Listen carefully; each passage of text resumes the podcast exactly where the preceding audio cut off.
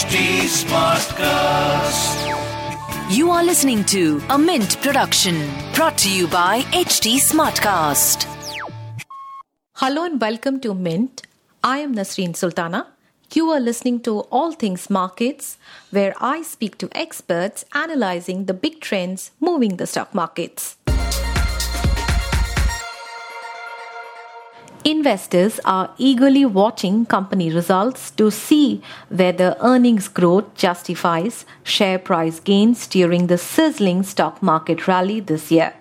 Companies are facing rising investor expectations going into the second quarter earnings season as the Indian markets have outperformed global peers with valuations near historic highs.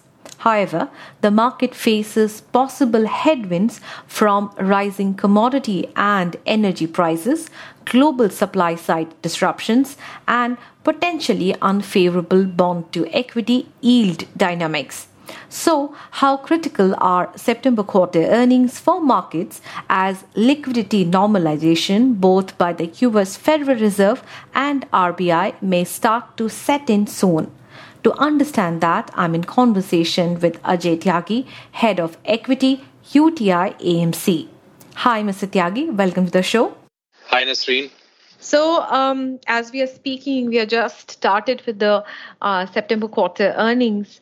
Uh, so, first up, if I have to ask you, how critical would be the September quarter earnings, and more specifically, how much would it mean for this corporate earnings to meet expectations, especially at a juncture, uh, because the liquidity normalization probably was is setting in both by the central banks uh, in the U.S. and in and by RBI. So you're right. Uh, getting into second quarter earnings, uh, we are looking at a season which at least meets expectations, if not surpasses expectations. Uh, we've seen what happened with TCS the other day in terms of slightly disappointing on the expectations, and as a result, um, the stock price not only for TCS but for the entire sector actually uh, seeing a correction. So you know, at the valuations at which the markets are trading, and I would say, barring a couple of sectors, most other sectors are trading at at least 15 to 20 percent higher than their average valuations. Really warrants a very strong earnings season. Really warrants earnings print at least meeting expectations, if not uh, exceeding them. So I think uh, uh, that is that is what most of us would be looking for getting into the earnings season. As far as liquidity is concerned, I have slightly differing views.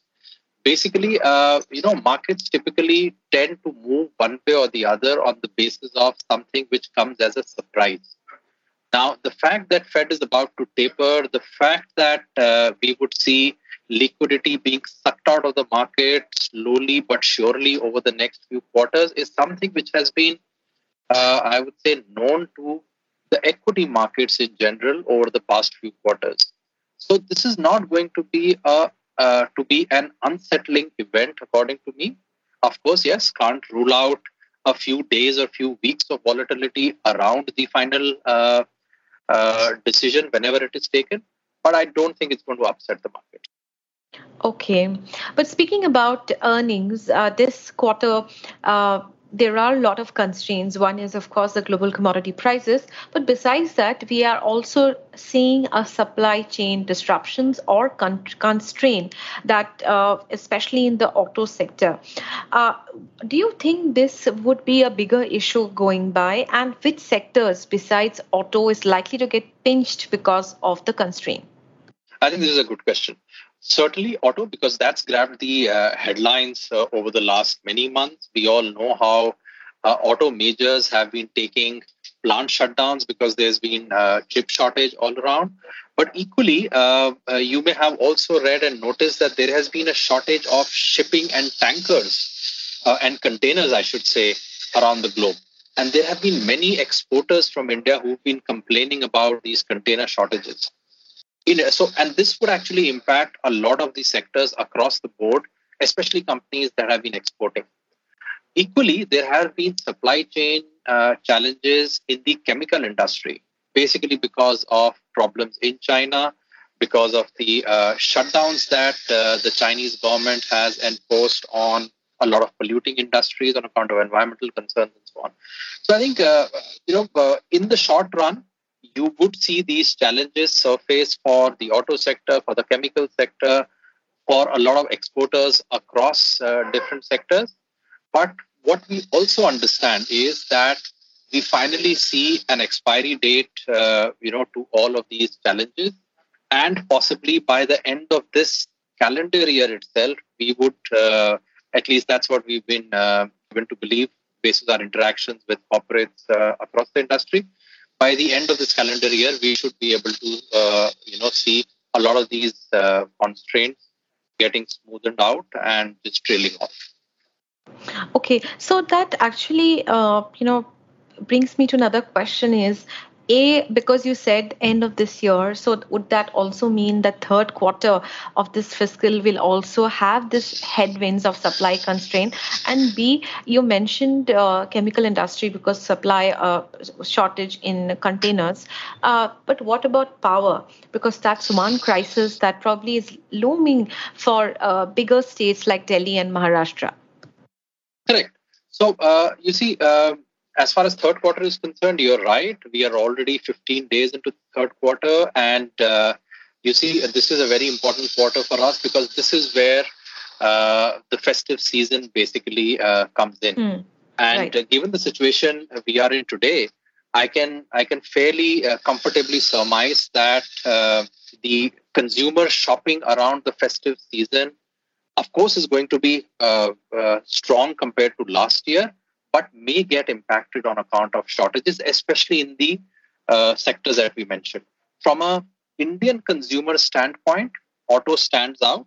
So therefore, uh, we would see waiting lists get only longer in the auto sector. The other two sectors that I mentioned, which is chemicals and exports, actually don't impact the Indian consumer per se. Of course, they would impact the companies that are uh, into into these industries. But from an Indian consumer perspective, it's basically the auto sector.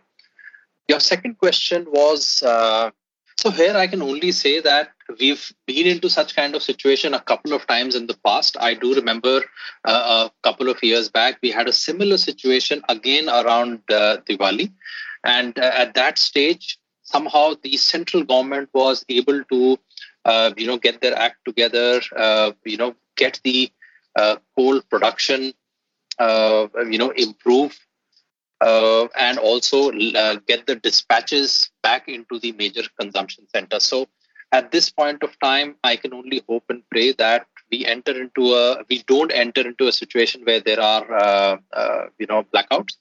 Mm-hmm. But uh, it does seem to me, basis the interview given by the power minister a couple of days back, that they are on top of the situation and they would be able to find a solution to this. This is a surmountable problem. I don't mm. think hmm. this is a problem which can fester for long. Okay. Yeah. Okay. So as uh, markets are hitting uh, record high, uh, almost uh, you know at regular intervals, do you think that uh, Indian equities are running ahead of fundamentals? I understand the economy is recovering, but it is still not at a at, at a stage where we can say that the revival is complete. Correct.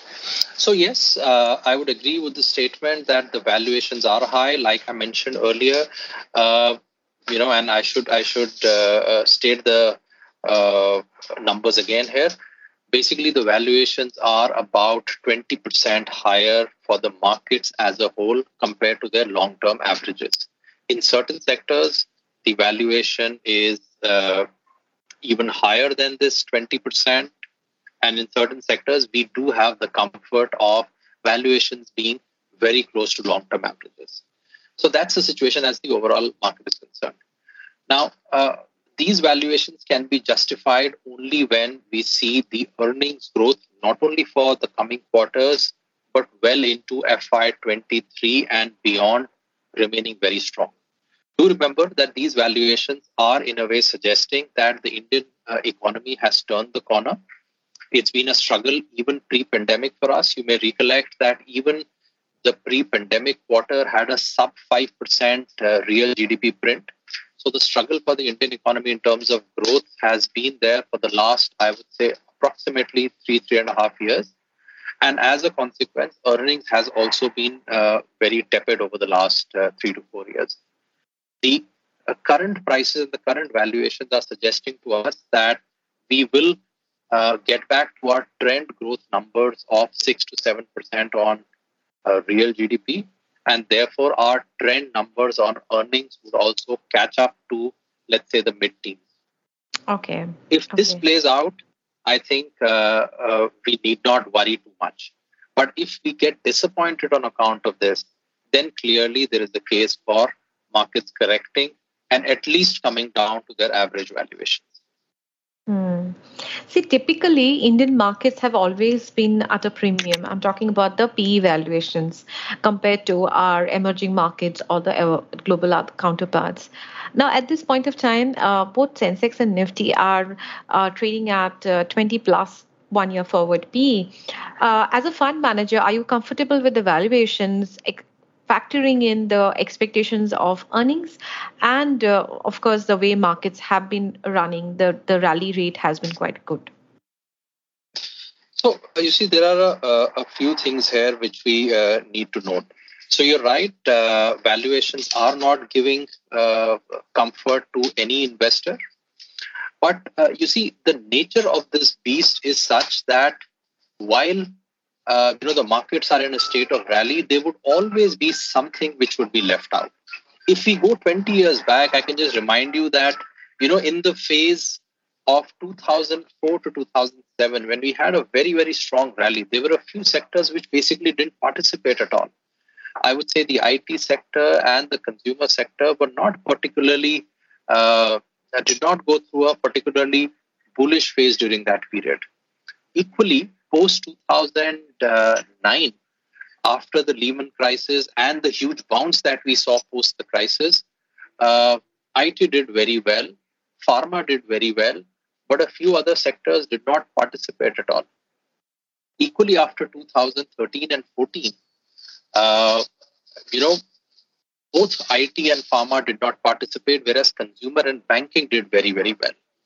If I look at, and in fact, even auto did very well if I look at the situation today, you know, it's clearly visible to everybody that in the last uh, one and a half years, from the bottom that we saw in March 2020, and this rally has been going on uh, since then, we haven't seen the auto sector participate. We haven't seen the consumer sector participate, uh, by which I mean consumer staples, by the way. We haven't seen, uh, you know, private sector banks actually uh, participate that well, especially in the last eight to nine months. This rally has been more led by metals, it has been led by real estate, it has been led by infrastructure, uh, and some of the other sectors that I just mentioned, and also technology. Uh, but some of the other sectors that I mentioned, I have not participated. So, you know, uh, that is why I said uh, you would always find opportunities even in a bullish market. It is up to you to take a longer range view and not chase momentum in hmm. fact, look at businesses which in the long run will certainly create value, but for a variety of reasons are being punished today. Auto sector is a hmm. case in point where everybody feels that there is a huge amount of disruption and therefore most auto OEMs as well as auto ancillaries will enter into a phase of uh, uh, of, of, destruction. Uh, uh, you know, if you closely analyze, they would clearly emerge certain winners even out of this phase of transition from combustion engines to EVs. And mm-hmm. if you are able to lay your hands on them, you would find them trading at extremely attractive valuations, notwithstanding where the overall markets are today. So, uh, with that kind of a framework, yes, in general, we feel uncomfortable. But with this framework in mind, we are still able to see certain pockets of, uh, uh, I would say, favorable risk return uh, propositions. Okay. So, what about mid and small caps? Uh, now, both the sector uh, stocks have been running at a faster pace than the larger cap peers, uh, but we generally see that this the smaller stocks uh, also fall at a faster pace whenever the stock markets go into a correction phase. Now, because we are at a very elevated levels in terms of the benchmark indices, probably there could be some corrections. And at, at that point of time, do you think that the mid and small cap would fall at a faster pace? I would agree with this observation. that's the nature of uh, mid and small caps. Uh, they they rise, uh, you know, uh, much faster than large caps, and they equally fall uh, faster and and have a steeper slope when they when they start to fall.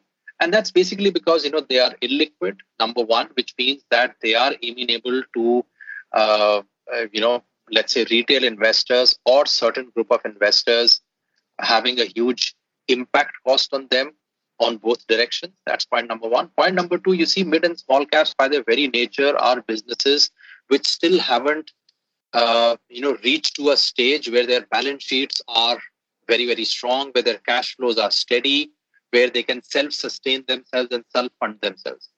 Uh, and this is a comment that I'm making in general. Of course, you would you would always find certain mid and small caps which mm. uh, which have perfected their business model already. But in general, mid and small caps typically are at a stage of their life cycle where they are still vulnerable to externalities, to exogenous variables.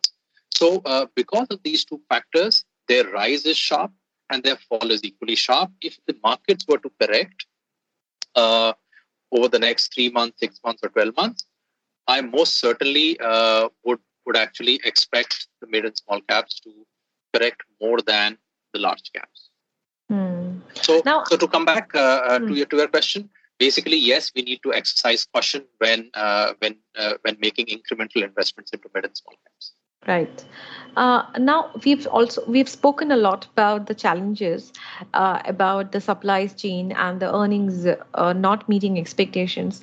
But besides that, uh, do you have uh, any do you do you think that there are other risks that could derail the the fantastic stock market rally that we have seen in India so far? Sure, I think my uh, take on this is that it will have to be the commodity price inflation that we are witnessing globally. India, as we are well aware, is a net importer of various commodities, crude oil, natural gas, in fact, uh, certain metals as well.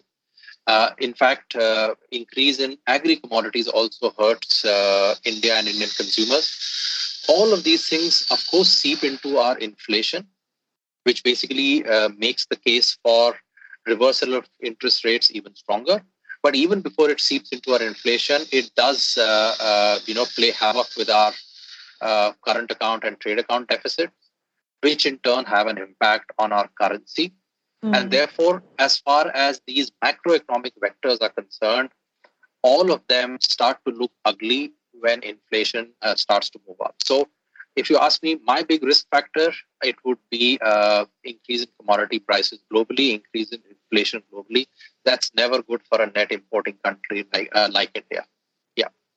Right. Uh, but just adding to that, uh, because uh, the Fed has already given an indication of uh, interest rate hike, and uh, some few of the global central banks are also started uh, increasing their rates, and probably RBI is also going to join uh, in its um, December quarter, uh, sorry, December monetary policy review. Most economists are penciling in increase in rate. Now, in a scenario as such, if their interest rates start increasing, the cheap money available in the markets probably would no, no, no longer be available you think that that may impact uh, the stock market's rally uh, overall?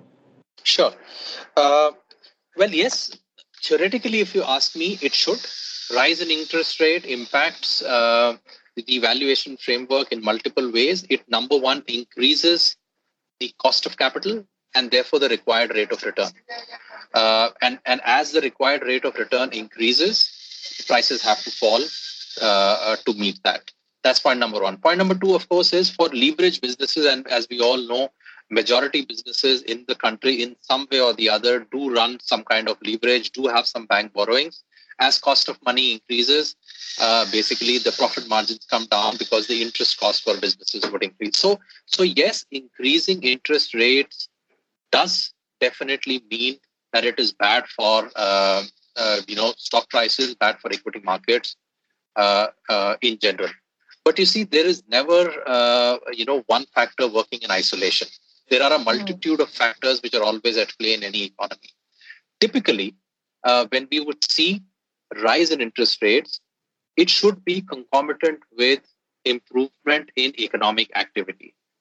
Now, at the fag end of economic activity, when markets have, when economy has become overheated, and therefore the central bank uh, is making an attempt to cool down the overheated economy and therefore steeply increasing interest rates, it certainly is bad. But if the start of the interest rate cycle is just to kind of uh, go back to the fact that, look, interest rates need to be normalized, uh, economic activity is picking up, therefore, we need not uh, put in so much of liquidity in the market. We need to get into a normalized uh, uh, framework right now. It is initially not as bad. Do remember the phase between 2003 to 2007, which were the go-go years for the Indian economy in terms of uh, growth rate. Interest mm-hmm. rates kept rising through these three or four years, but yet it did not impact the economic activity. Yet it did not impact the uh, capital markets and the equity markets. So it has to be a little more nuanced. Uh, theoretically, interest rates are bad. Rise in interest rates are bad. Uh, but uh, if it is accompanied with improving economic activity, the interplay of these two factors may well lead to a situation which is still favorable. Okay. All right.